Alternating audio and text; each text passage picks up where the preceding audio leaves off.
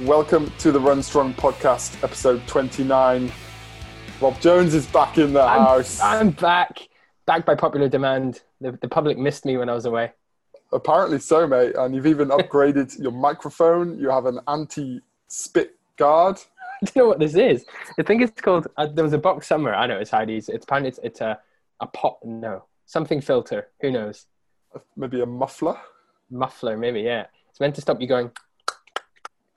Well, it doesn't work. You've really leveled your game up there, mate.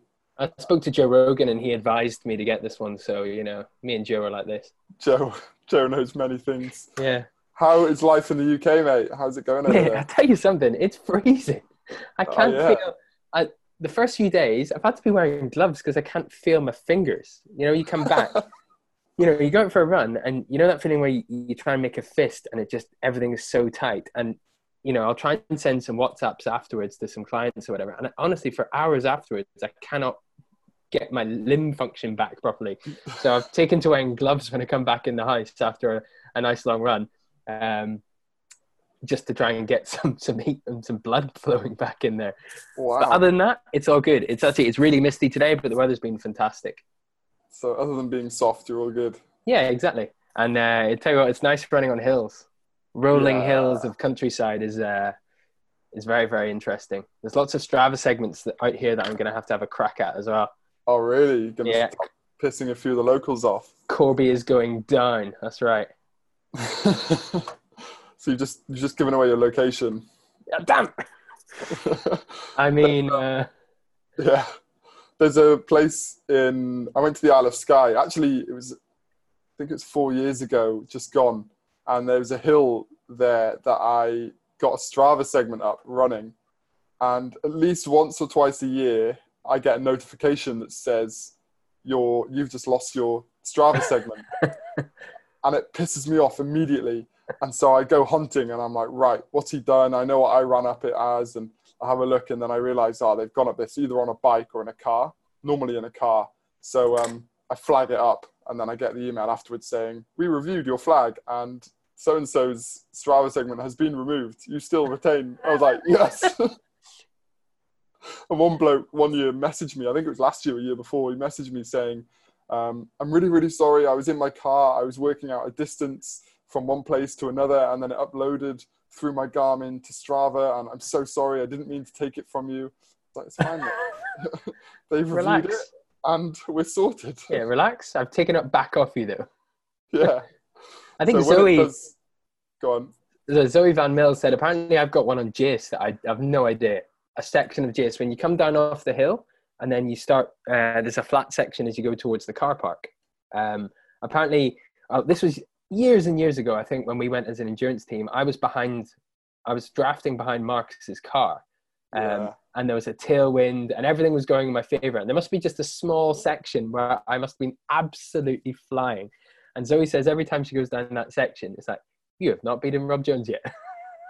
I love it as a feature. It's so good. But people get really competitive over it. I was zooming in to find out exactly where these segments start and where they finish, looking at how fast this guy is and going, right, I need to go an extra 30 seconds a K. If I warm up to that segment and then full gas it, track Tuesday tomorrow, perfect. Slightly downhill, just obliterate myself. And then at the bottom, I'll recover for the next 7.5 K. Yeah. One day when that segment in the Isle of Skye does fall properly, I'll have to go back and readdress it for sure. It's a really tough hill climb. I can't remember how long it is, but it's steep. It's from basically the coast all the way up to the top of the headland. Mm. How long is it? I can't remember. Maybe, I don't know, around a K? Yeah, it's just... A nice hard effort. It was tough, yeah. I remember doing it thinking, no one's going to get this off me for a while. There's a guy on YouTube who was famous. He was an ex-pro cyclist, Phil Guyman, and he now has basically a YouTube channel built around traveling around America, taking Strava segments. I've listened to a podcast with him, actually. So good. Yeah. It might have been on the Lance Armstrong, I think, podcast they were talking about it, or maybe had him on, and he was talking about how he just goes around. If somebody breaks a segment, he'll just, you know, make it his mission to go back and reclaim it. Yeah, I don't think he'll actually ever feature on a Lance Armstrong podcast because he's well known for hating him. He has a clean... Where was it then? He has a bar of soap tattooed on the inside of his arm that says clean on it. Oh, really? Yeah, he like started this clean movement. Do you know what it might be? It might have been Rich Roll, maybe. It could have been. Could have been Rich Roll. That was it. It's called The Worst Retirement Ever. It's a very good YouTube series. You should watch it. So, mate, we're dealing with getting back into running. Yes. I think everyone is so pumped about this. Energy is high. Everyone's getting really, well, is really excited after being locked down for 6 weeks of being able to do effectively what you have in your house, home workouts, lifting sofas, lifting water bottles, lifting dogs. We've seen it all. Everyone is now back out and running, and they've ditched all their strength work in yeah. full endurance. They've all got incredible strength endurance now from stairs, and now they're trying yeah. to put into running. Actually, just saying that last week's show with George Crew on Everesting in a stairwell was a very good listen and a very good interview. If you've not listened to that, go back to last week's, and he shares his story of, well, I can't remember how many ascents he did, but going up and down a stairwell for it was a lot. Yeah, 8 hours each day for 2 days. That would be tough, mate. Do you think? And well, he's inspired. Would you want to do it? In a stairwell? No. I'd like to do it on a mountain. I'd like to pick a stretch of mountain and go up and down a stretch of mountain outdoors. I think that'd be nice. Mm. But a stairwell doesn't interest me at all. Not doing it for you? No, it doesn't do it for me. Not now that we can go outside. I think I've been spoiled. Mm. But what that has done is lots of people have jumped on that. And, burping there. Lots of people have jumped on that and are now taking that on. So there was another one of his clients, Tina. She went and did it over the weekend. And actually, we've launched an April challenge, which is not true, a May challenge that starts on the 8th. So actually, this podcast comes out on Wednesday. You have 2 days to decide if you want to do this challenge. And we've picked the 7 summits of the world, plus Jebel Jais and Jebel Shams. Yeah. And you can climb that elevation over the course of a week in your stairwell, outside, on a box. It's up to you. Yeah. A few people are still a little bit nervous about going out and running, so it's a good challenge for them to be doing. Yeah. There's also another part to the challenge, mate. You want to talk about that? Yeah, we added in another section. So for people that aren't so inclined to step up and down off boxes but do like running, we've picked some of the most iconic trail run races in the world. I think we've picked 8 of them as well, and we have assigned their distance, and you have a full week to run the distance of that event. So we've got things like MDS, we've got the Dragon's Back, we've got the Moab 240, which is 240 miles. That's a lot of Ks in a day. We put in something smaller. We put in Comrades. We put in Two Oceans. Tour de Gion. That is amazing. That's on my list. That's on your list. I looked at that as well, because I was getting the start line pictures and things, and just obviously get sucked in, and you add it to your race list. I've got a race in 6 to 8 years, but it's on my list. And it's such a nice part of the world, that side. Yeah, I watched the documentary on it a few years ago, and I was just sold completely. But the climbing in it is incredible. Mm. So, and I think this is such a nice way for people to obviously have a reason to be running, but also investigate like races and have a look at what they actually are signing up for, and maybe get some motivation to get back into training post lockdown, post all challenges being off the table, and give them a nice little kick that people need at this time.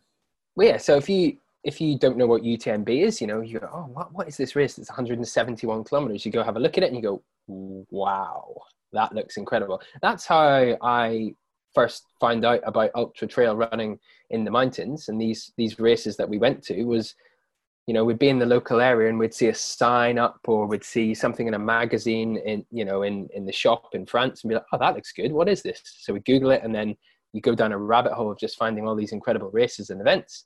And that's how we've ended up at some of these places that we've been at. Just thinking how many croissants you can eat post-race. They're not the same if they're from Spinneys, though. Not the same, no.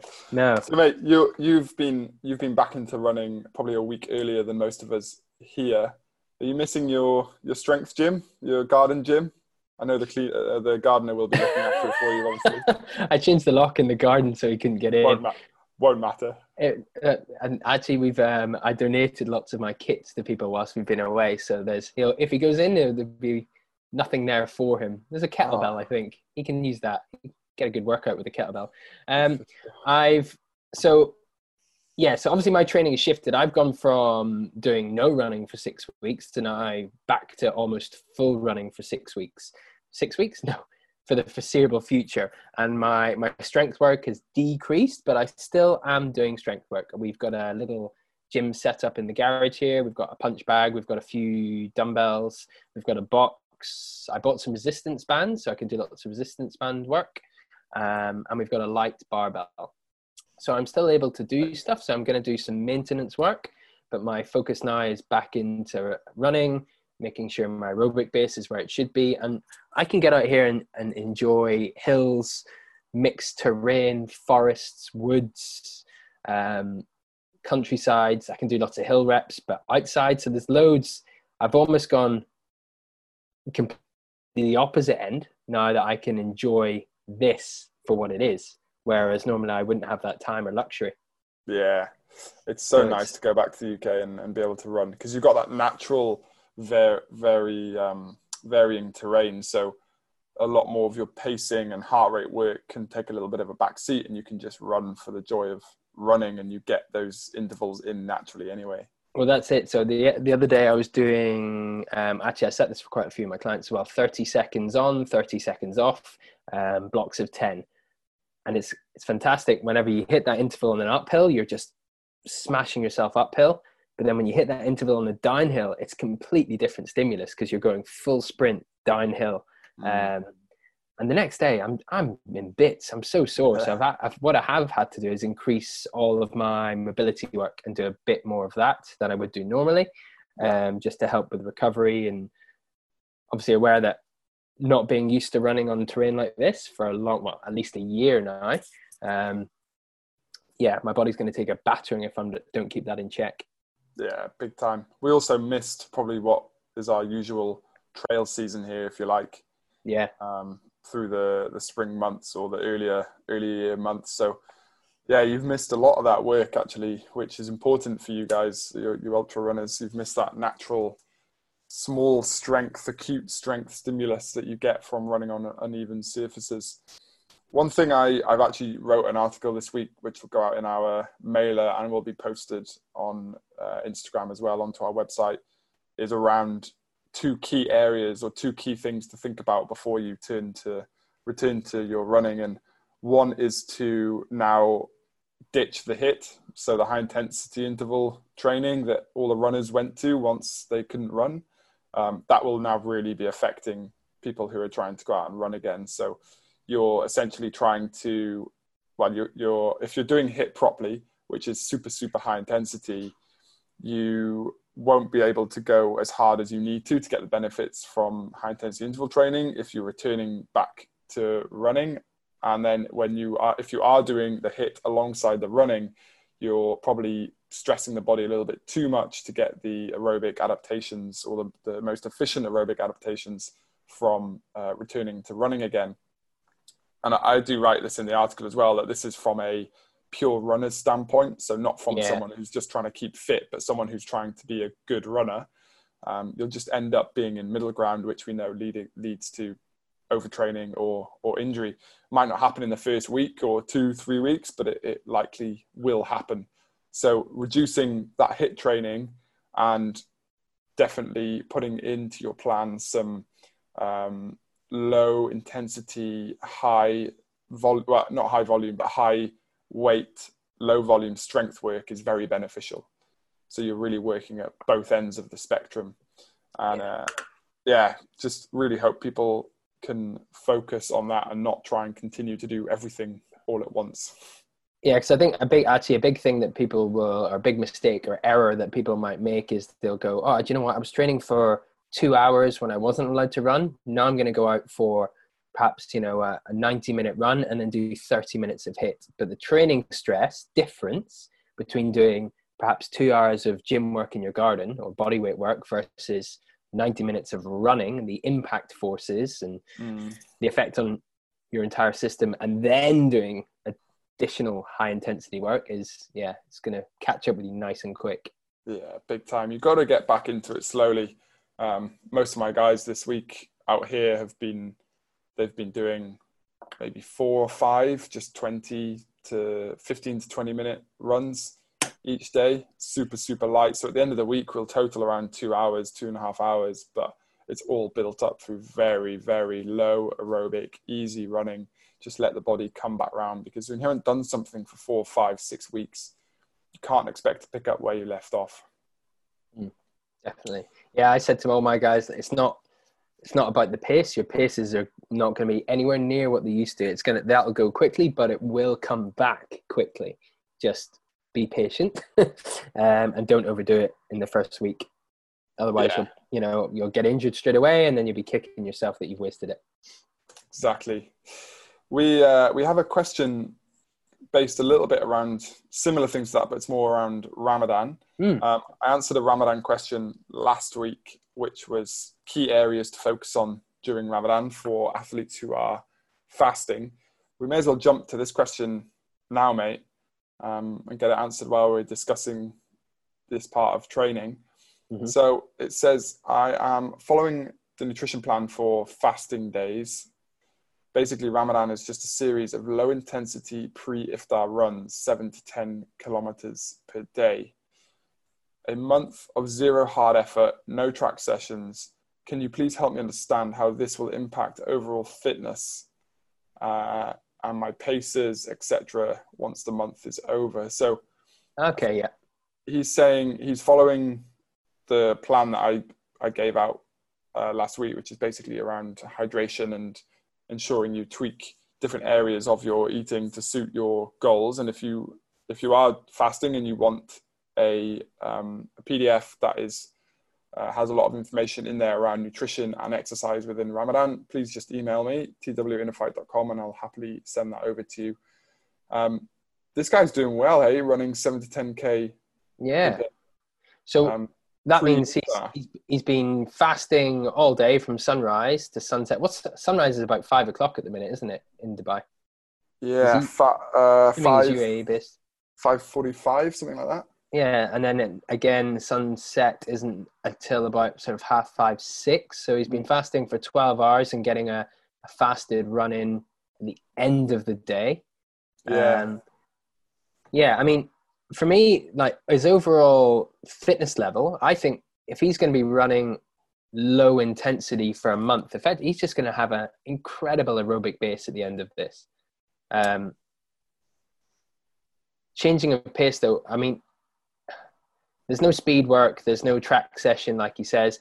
I would say he just needs to be careful that if he's going to run at sort of 7 to 10K daily at the same pace or in zone 2, he tries to mix up the terrain and he's doing some ability work, because otherwise he's just doing the same stimulus over and over and over again. Maybe you could throw in a few short efforts into that, into those 7 to 10Ks, that, you know, 5 minutes, slightly high intensity every couple of K, just mix it up a bit, but still keeping it relatively or average low intensity. I think you could add in, as now we're 2 weeks in, you know how your body's feeling. Yeah. I think that's too long to be doing pre-iftar without, unless you've waited for sundown and you're taking hydration with you on the run and you're consuming while you're running, that would be okay. But yeah, I think maybe 2 or 3 days of doing that sort of running is really good for your aerobic work to maintain it. But I would probably chuck in a few sessions if possible post-iftar, so post-hydration, rehydration protocol, and getting on some carbohydrates to help with intensity, and then doing not hard work but maybe some strides, like take a normal track session that you would do and cut it in half. So you might do 2 800s or 4 400s, something like that, and it's just you're not trying to get fitter from the speed work, but you're trying to put the impact and the running mechanics into yourself, into your legs, so that you don't completely lose all of it when you come out the other side or Ramadan. But yes, your pace is going to decrease because you're not training normally like your normal run paces would be. So it, like, similar to what you said, mate, is don't worry about pace for now. It will come back, but don't try and run at the paces you're used to running at when you're not fasting. And two, don't expect it to come back fast if you're not exposing yourself to any sort of hard stimulus during this month. So yeah, take a few days where you're not doing that 7 to 10K pre-iftar.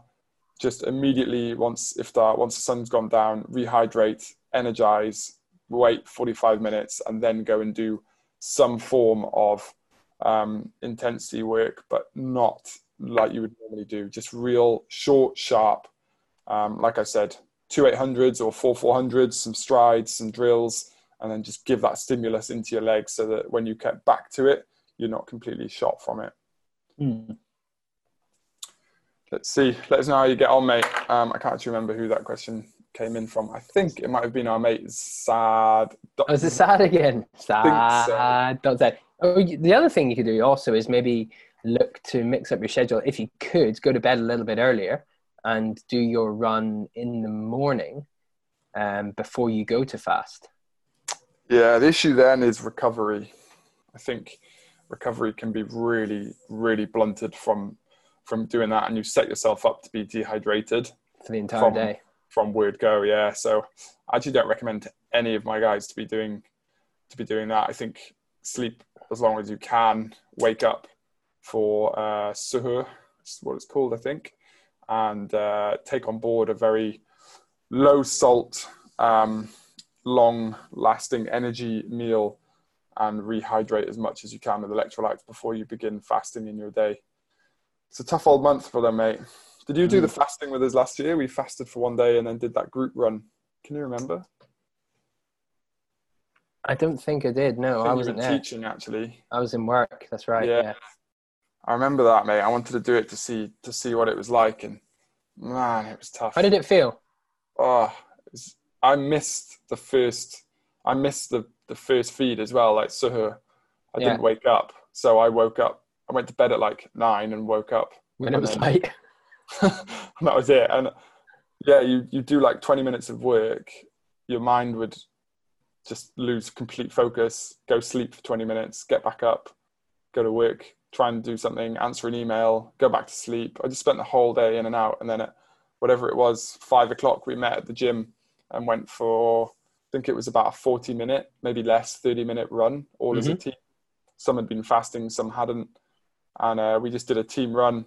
We ran from the gym, or the old gym now, down towards the bridge, you know, Sheikh Zayed Road. Yes. Towards the canal. We went around there, back up, past like the organics shop and Wolfie's, and then back to the gym. That was it. And I was absolutely smoked. At really low intensity as well. Like super easy run. Intensity, yeah. And then we had iftar at the gym. You know, when we pull in all those that huge plate of what is it? It's like goat, isn't it? And rice, biryani, basically. Biryani. Like every Arabic food looks like biryani to me. And you think you're going to eat a lot, but your stomach is like, obviously you just don't. You like, it's so full of water, and then you try and eat, and you just think, fuck, they do this for a month. Fair play. I know you get used to it, but yeah, really is. So hopefully that helps. What else we got to talk about, mate? I was going to throw in, I want to talk about the heat. So people obviously have been inside training, or lots of people have been training inside in their house, and now they're going out to run, and it's 35 degrees, isn't it, sometimes? Or it's starting to kick in, the heat in Dubai anyway. So when is it, the question I put out there is, when is it too hot to exercise? It's not really a question that the answer to is never, because I think it's, for us, we can always train, or we will adapt. But I just want to throw in some basic steps, or basic tips, if you like, for training out in the heat, since you've been inside for the last month and a bit. And it was just obviously hydration is key. So if you're not fasting, or if you are fasting, you need to make sure that you're fully hydrated. If you can, stay out of the sun. So that might mean training in the morning before the sun's fully up, or training in the evening when the sun's gone down. If you need to, in the interim between now and that you've readapted back to running outside, you might need to shorten your workouts, and that's absolutely fine. Your body's still going to get a huge amount of training stress from doing a run since you've not been running for so long. So don't worry that it's not a 2-3 hour session. Take more rest if you need to. So if you're doing interval based work and the rest period is 1 minute, but you need 90 seconds, that's absolutely fine. Just do it. Reduce intensity. We've already touched on that. So your paces will not be the same as what they used to be. You won't be able to run at your 10K pace. It's going to be slower. So again, reduce that intensity, and then train earlier. So if you can, if you're used to training at 9 a.m., and it's 35 degrees, get up half an hour earlier, and it might be 2 or 3 degrees cooler, which will really help you out until you've readapted to the heat. How hot is too hot? I suppose it depends who you are, where you are, what you're doing. So if you're overweight, out of shape, or undertrained, if you start dehydrated, you're going to be more susceptible to heat exhaustion at the beginning. I suppose though, everyone here is individual, aren't they? So whenever I come back to Dubai, I won't be heat adapted, whereas you will be. So I'm going to be going back to square one almost in terms of my running. I'm going to have to lower everything down again. Whereas it's the same as, guys that have been inside and are going back outside. You're not used to it. So just start slow, adapt, and it should all be okay.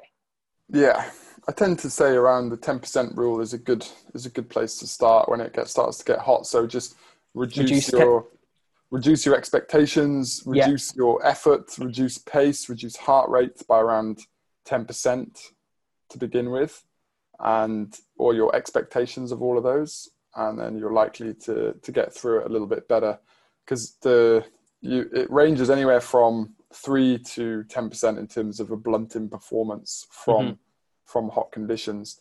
And I'm finding it, my turbo trainer setup is on my balcony, so I'm outside in whatever temperature it is outside. There's no getting cooler. And when the beginning of lockdown was actually really nice weather, it was cool. I was still running outside and I was wearing long sleeve tops and was fine. And then suddenly, I think it's maybe week 2 or week 3, it kicked up a notch and my legs just started falling off in most bike sessions. And it's like, because it's 35 degrees out here. You just can't hold the watts that you want to. And I can remember last year going through it with running, although I wasn't running a great deal. I was injured last year, but towards the back end of the summer when I was getting back into it, it was just so frustrating. But you've got to just remember, you can't get through heat. It just affects your body at such a physiological state. Mentally you can be okay, but physiologically you still just will not perform, and you will adapt, and you can do things like pre-cooling. You can drink ice cold water before you go out and get your core temperature a little bit lower. You can, if you really want to, do cold baths or something like that before you go and help yourself there. But ultimately it will come back and it will affect you. I think on that note, you just need to be a little bit more prepared when it is hot. So have bottles pre-made and frozen overnight, have bottles ready, recovery drinks ready for as soon as you finish, you can get that really cold fluid back into your system and cool yourself down from within, because the core temp going up is a huge stress on our body and it will affect recovery. There's another thing you can do if you want to be a little bit smarter with it. And that's what I'm doing at the moment as I return to running. Is I'm running around, as I said before last week. So I didn't say, I gave sort of what I'm doing with my clients, but what I'm doing was I've been doing around 40 minutes a day. I'm now on day 5 of continuous running. So I'm running about 40 minutes every day, a mix of sort of low stress intervals and just continuous low aerobic work. But then once I've finished, I'm using the hot core effect for another about half an hour, 40 minutes. I take on board some water, but I don't take on board any food straight away, and I sort of continue to just sweat. So I might stretch, I might do some swim cords, or just, you know, come back into the house and have a shower. Even like, you know, a hot shower, you're still going to be sweating, you're still going to have a raised core temperature during that time. Yeah. And what they've actually seen is a prolonged pathway, endurance pathway is sustained for that amount of time. So although you're not going through the impact of running, because if you haven't run for a while, running for 90 minutes isn't a great idea because of the impact injuries that you can pick up. But what you can do is get the benefits of, say, a very low aerobic 90-minute run by running for 40 minutes in very hot conditions and then sitting in that almost afterglow of endurance effects of the AMPK pathway that is raised for that time, for around about an hour after you've finished exercising, you can keep using. And so you can be smart with it. So you might think, oh, I'm losing pace, I'm losing speed, I'm not getting fitter, blah, blah, blah. But if you know what you're doing, you can actually really play around with it and maintain fitness, utilize fat a little bit better with the addition of heat. Now, if you do an intensive session and you actually come to a point where your core temperature is raised way above and you get to that feeling where basically you have to walk, or you feel like your heart rate has gone like well into zone 4, you know, you're definitely burning mainly glycogen as a fuel. You're out of the aerobic zones, basically. If that happens and you try and sustain afterwards by not eating or continuing to be in that afterglow, you need to stop. You need to actually recover. You need to take on board, refuel, basically. So have breakfast, get some carbs in for sure, cool yourself down as quick as you can, and help your body get back into a more recovered state. The prolonged effects of low aerobic endurance in heat are only there if you keep yourself low and aerobic enough.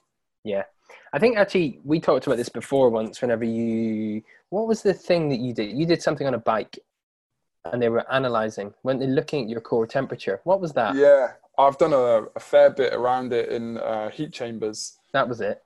Yeah. So it's looking at this study was around what happens to your gut during heat. So what different mechanisms go on. So our gut becomes a real stressful place for our bodies when exercising in the heat, because blood is being shunted around to cool you down, not to digest. So they're looking at different things going on in the gut. But also from that study, we sort of learned a little bit about our data as well and what you could sustain performance-wise. And it's just a disaster, basically, when you get into heat. At a few occasions where, one, I came off the treadmill and came around in the corner of the heat chamber, not knowing what was going on. And another one, I went on, it was like the last one, I think, and we were you had to do a time trial on every study. I think we did about 10 in the end. And we had a full-on cannula in your arm taking blood, and completely passed out on the bike, fell off the bike, ripped the cannula out my arm. You also have a thermometer in you, which isn't in your ears, nose, or mouth. It's somewhere else. It doesn't really work well for on a bike saddle, I'm guessing. It works fine. It works fine if you leant forward enough. And that came out. Oh, it was horrible, mate. But it set me up well for living out here, because you know all you can do when you start to overheat is slow down. And if you don't slow down, your body will find a way to do it for you, and that normally ends up in you blacking out. So let's say you live somewhere that's a colder climate. So somewhere, I'm currently in the UK and it's not hot, but I want to elicit the same physiological responses that you guys can get. Yeah. So yes, like obviously I know option one would be to do my low intensity run and try and keep my core temperature high. So jump in a sauna or train with more layers on, right, to raise my core body temp. But what other options can I use? That's interesting, mate, because the layers one, and I hope I'm not an expert in this, but was that enough to raise your core temperature, or would that just be sweat? The thing is, mate, yes, you will raise core temperature a little bit, but you're mainly raising skin temperature with that. But then you are going to be obviously sweating, but sweating only works if you have airflow to work as convection to cool you. And so if your body is not cooling itself via sweating, I think it loses efficiency in terms of sweating. So when you get hot and you sweat and you start to get cooler, your body becomes more efficient at sweating and keeping you cooler, which is why more fitter people generally sweat a little bit more, because the body knows it's a very clever way of keeping you cool. When you're going out in layers, I'm not sure you're getting the same effect that you do when you can raise your core temperature and let your body sweat as it would to become more efficient at sweating. So that is one way of doing it. But another way is to go for your run. And then, like you said, mate, either afterwards jump into a sauna, or if you can't do that, get into a hot shower or a hot bath for 10 to 15 minutes and just keep your core temperature raised. And obviously you will be sweating in that time. And then, yeah, finish your session like that. So if you're doing like an hour's run and then you jump in a hot bath for like 15 minutes, then you're more or less getting the benefits of like a low aerobic, like hour 20, hour 30 minute run, but without the running impact. Yeah. Obviously, if you want to get more stimulus through running, you're going to have to run a little bit longer and then do the hot bath afterwards. But yeah, you can do that to become a little bit more acclimated. You've also got long-term and short-term acclimation as well. And probably what we get very good at here is becoming short-term acclimated, which obviously results in long-term. But basically, mate, you'd get back here. It would take you maybe 10 days of some short runs outside and you'd be back into a more acclimated state. Yeah, but you could try experiment around with doing that hot stuff and see what you can get. See what you can get the old, you can't, it's hard to measure your body temp properly without the thermometer for them. Yeah, rectal thermometers, but you've been in heat enough to know what it feels like. Yeah. Basically uncomfortable, right? It's just, you just feel uncomfortable. You're just always on edge. Feels like you're almost twitching, can't settle. Yeah, big time. That's a huge part to it, is mentally how you deal with it, because some people get more annoyed from it and then that creates more stress and then, you know, your vicious cycle, yeah. They've done a lot of things around like menthol cooling gel and cold neck collars in order to give you the perception of feeling cooler, even though it doesn't affect your core temperature at all. Your just perception of feeling colder is helping you to deal with the heat stress that you get. Well, I guess then that's a lot of, you see it in Ironman a lot, the cold sponges down the neck or on the neck or down the wrist bib. I mean, it's not really doing much to the core temperature, but it's more the perception of how you feel. Yeah. I my first race out here in the hot conditions, I quickly learned the importance of those sponges and picked up a system pretty fast where you grab the first one, you stick it on your head and then down your chest, and then you grab the second one and you pour most of it over your groin, but then also on your VMO, or I do on my VMOs inside of my thighs, because that skin is very sensitive. So it doesn't get exposed a lot like the outside of your legs does or like your calf, say. So stick it on the inside, pour cold water down the inside of your thighs, and you get this really nice, cool feeling for 5 or 10 seconds. I always feel sorry for the other competitors who are further back, because there's just never sponges left for them. Poor guys. I've definitely seen guys as well running during a race, and they've got 10 to 12 sponges in all areas of their race bibs. They look more like the Michelin Man than an Ironman athlete. Yeah, big time. I tell you, one place that did get hot, mate, that we were going to chat about was me doing some skiing last week. Yes, we need to talk about this. So you, on your birthday, you turned... Well, actually, congratulations on turning 30. Congrats. Well done, you made it. Yay. Happy birthday for last weekend. But yeah, you, on your birthday, decided that it'd be a great idea to jump on the concept to Ski Erg and ski row a marathon. Yeah. Well, actually, I did 50K. You did 50K because you decided, but you didn't tell anyone you were going to do 50K. You just sort of off-the-cuff 50K'd. Yeah, I did, mate. I thought, I had it in my head a few weeks before. I was like, I'm probably going to do 50K. And then, obviously, our rule is once you announce it, you have to do it. So I was like, let's just keep to the marathon for now. I literally did 5 training sessions on it. I did a 2K, then I did a I did a 5 by 2K, so 10K. Then I did some 500 intervals. Then I did a 15K and a 10K the week before. Didn't use it at all in the 6 days prior. And then I went the night before, I was like, yeah, I'm probably going to do 50. And then in the morning, I went to plug in 42.2 because I was going, I'll get to a marathon and then I'll just do the extra 7.8 if I feel all right. And then I put the 4 in and I was like, that just doesn't look right. So I just deleted it and went to the first number that you can do and just changed it to a 5. I was like, yeah, 50K. That looks much better. And then off we went. We began 6 a.m., but it was so hot. And the garage that we have, or like carport, has no moving air whatsoever. So it's just stagnant, hot air. And yeah, it was interesting, mate. It was good, really cool challenge to do, actually. Like, obviously, completely out of my comfort zone. And having not even rode or skied anywhere near 50K in training as a total, I was like, okay, something's going to happen here. It should be an interesting time. And it was all good until I was doing it in half an hour blocks. So I'd ski for half an hour and then break and then ski again for half an hour, break, and on and on and on. So how long was your breaks? Well, this was interesting. Because the machine will turn off, right? After so many minutes. Well, that wasn't the problem. The problem was the counter, the timer wasn't stopping.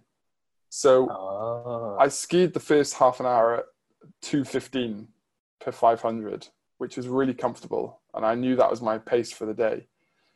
Then I stopped, got a drink. I think I had a juice bar, something like that. Got back on, maybe not even, I think it was about a minute and a half, mate. I was feeling good. And I looked down, average pace was like 1:22 or something. And I was like, this isn't what my average pace is. Like, I'm comfortably holding 2:15 and you're showing me 2:22. And so, because I'm used to working with like power that's like normalized power, which, you know, doesn't account for the zeros and things like that. So actually actual work, this was like predicted work. So I'm like, oh no, this means that I'm going to get shorter and shorter on my breaks and I'm just going to end up in a mess quicker. Also on there was predicted time. And at the beginning, it was 3:45. Because it hadn't taken into account any breaks. And then once after the first break, it then jumped to like 3:50. So I was like, right. So the second half an hour I spent trying to get every stat back to where it was for before I... got off, which you can imagine is not the right thing to do. So I then had a little rethink at 1 hour as I took my next break. And I was like, okay, just go steady, but then make your breaks like maximum 1 minute. So that's what I did. So you're still keeping the average pulling time to 2:15? Yeah, when I was pulling, it was at 2:15 until about the 2 hour mark. But then I was just screwing myself over with the breaks because I was literally breaking enough to have about 2-3 sips of trainer mix and a gel. And then I get straight back onto the ski. And so at 10K to go, at 18K, I was really regretting doing it.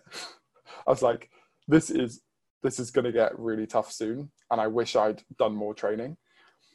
And then at 10K to go, I wish that I'd just done a marathon because I was imagining what it would be like to just have 2.2Ks left. And then I had it in my head that I wanted to try and get close to Marcus's time when he'd done it a few years ago, which was 3:12, but I went through a marathon at 3:22. So I was like, well, 10 minutes off, not too mad at that. But then the predicted timer was 3:58. For the 50K. So I was like, okay, I want to break every 15 minutes now, but there's no way. I've got 1 more minute to spare and I'm going to use that up for my last half an hour break. And then it was basically like, it's going to be 38 minutes or 28 minutes of work to do. So I hit the half an hour to go, took my break, swig and a gel, got back on it, and then I was like, okay, 28 minutes of suffering, here we go. And I finished in 3:59. 11. Oh, this is so close. And the last part was really, really tough. It was, it wasn't fun. It's fun to look back on, but it wasn't fun at the time. I was suffering. I had blisters on my hands. My triceps were pretty painful. So I'm glad I did it. It was a good challenge to do. And yeah, and then the next day I was all right. I did a run and did a strength session. Yeah. The day after that, I had quite a long bike to do and a run. It's weird to feel really, really fatigued like you do after hard ultra events, but your legs are fine. It's just your arms. So what was hurting the most during it? Because obviously, if you ski properly, if you do the ski properly, you do use your legs a good bit. But I suppose it's not so bad because it's quite low intensity, isn't it? What were the stats? Do you have any good stats? Of course you do. What was your average heart rate for the session? Average heart rate was 144. 144. Average heart rate. But do you know what? I should have looked into more technique stuff because I really didn't. My legs weren't bad at all. And I had one member who's done 100K, Brooksy, and he was saying your hip flexors are going to get mashed. And afterwards, Marcus was like, yeah, mate, you weren't using your legs at all. I was like, I don't really get how. Like, I was doing like an RDL basically. So I was like keeping my legs straight and just hinging at the hip. But yeah, my legs were fine. My triceps were in the bin, like really hurt. So I probably should have paid. I didn't look at any technique. I literally just got on the thing and skied. Yeah, a month ago. So yeah, I've kind of self-taught, but that was quite fun. That was a fun part of the journey. It was kind of like my own little thing to just get on with and figure out. And I suppose with that short amount of time, if you're not going to really, really focus on technique, as soon as you go into a 50K, your body's just going to go naturally to how it wants to move anyway. Yeah, I reckon. Yeah. I think I held the same form throughout until probably the last hour. So it wasn't that my form wasn't sustainable, but it probably wasn't as efficient as it could have been. Yeah. I think there's some machine settings as well that you need to get right. And I didn't even look at that at all. Drag factor and... drag factors. Interesting though that, and probably the same on the rower, you can't like fuel while doing it. So that's quite hard to get your head around. It's for half an hour your hands have to just be on the handles. You can't do anything else. So that was quite weird. I found that with the rower as well. And I've tried whenever I did my 50K row, I was like, right, because I was the same thing, the ticker. I'd hold the average speed and it was under 4, whatever it was, but then as soon as he stopped to take a break, I had not factored that in at all. And then the effort to try and pull, you know, you'll know it, that if you want to try and increase the pace on a row, the effort you put in for the gains that you make are just don't seem fair. No. So it was just, it left, and it was, I just saw it just vanishing away in the distance, the sub 4. And I ended up, I think, 406. But yeah, I tried in the middle of it to hold on to the handle with one arm and pull, and then fuel with the other arm. And it's just the energy again, energy expenditure versus the gains you make were just worthless. 4, oh, I thought you went under 4, mate. No, I was 406, I think. Wow. So how's it feel to get beaten by a skinny guy at an upper body?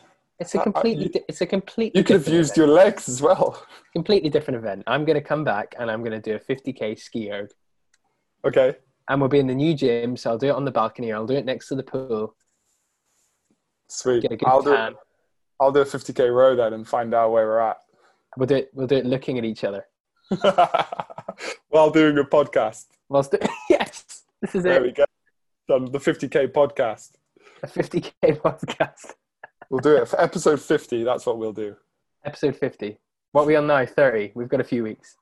Yeah, we've got 20 weeks. Well, actually, I need to figure out if I need to run back to Dubai yet. I did do the route check just to see if flights don't kick off. Could I get back in time for the grand opening of the gym? Google Maps reckons that you can drive it in like 3 days. Yeah, and it reckons I can run there in 1,256 hours, which is about 53 days. Yeah. I mean, the last section is a little bit spicy. You have to go through Turkey, Syria, Iraq, and Iran. And then it's just a short swim across the Persian Gulf. But other than that... what's the problem? The first section through Europe will be lovely. It would actually, wouldn't it? Yeah, so I'm going to have to tempo that the last few countries. Brilliant. Imagine, mate, that'd be epic. That'd be epic. This is how ideas begin. Yeah, I know. Mate, anything left for us on this episode? It's nice to have you back with us. We've we actually got an interview next week. Yes. No, I've got nothing else to add today. Brilliant. I'm about to go for a run. It's foggy. Exactly. It's pure sunshine here. Of course it is. Next week, we have Matt Watson on, who is a plyometrics guru. He's actually a teacher in Alain at the moment, but before that, he was a performance coach with various athletic clubs in the UK. I met him while I was at university, and I was really happy to bring him into our coaches learning session last week to speak to you guys, to coaches, on plyometrics, how we can use them, what they look like within a running program. And next week he's coming on the podcast to chat to you guys, the listeners, about plyometrics and some real basics of them to help you guys understand what they are and how they can be used in your programs. I thought I knew some things about plyometrics, but it turns out I don't know what I don't know. And my mind was just blown away. Actually, more so for me, the main thing was how overcomplicated we make it when really it's so simple. And the things that you can do yourself that give you huge benefits are just so easy. So easy. Yeah. He's a very interesting guy, and I really can't wait to have him on the show and question him all around plyometrics. And actually, the videos he showed us as well, he can leap like a kangaroo. Mm. Yeah, we'll have to find a way of getting those across. Yes, a very good one as well. He's quite modest. He's very, very good. Good. So that's next week. We hope you guys will join us then. Thank you very much for listening this week. As I said last week, we'd love for you to email in or message us through Instagram and give us your ideas, your thoughts for the podcast, what you'd like to hear, guests that would like to come on.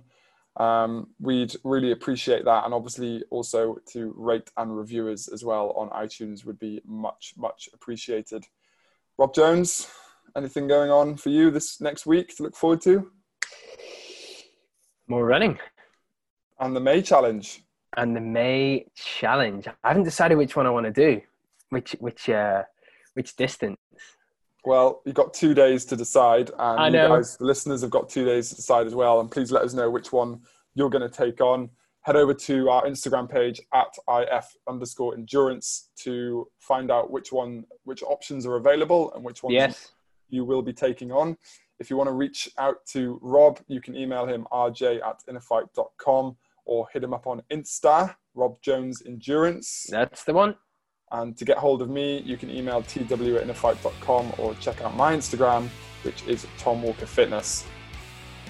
That's it. We're done.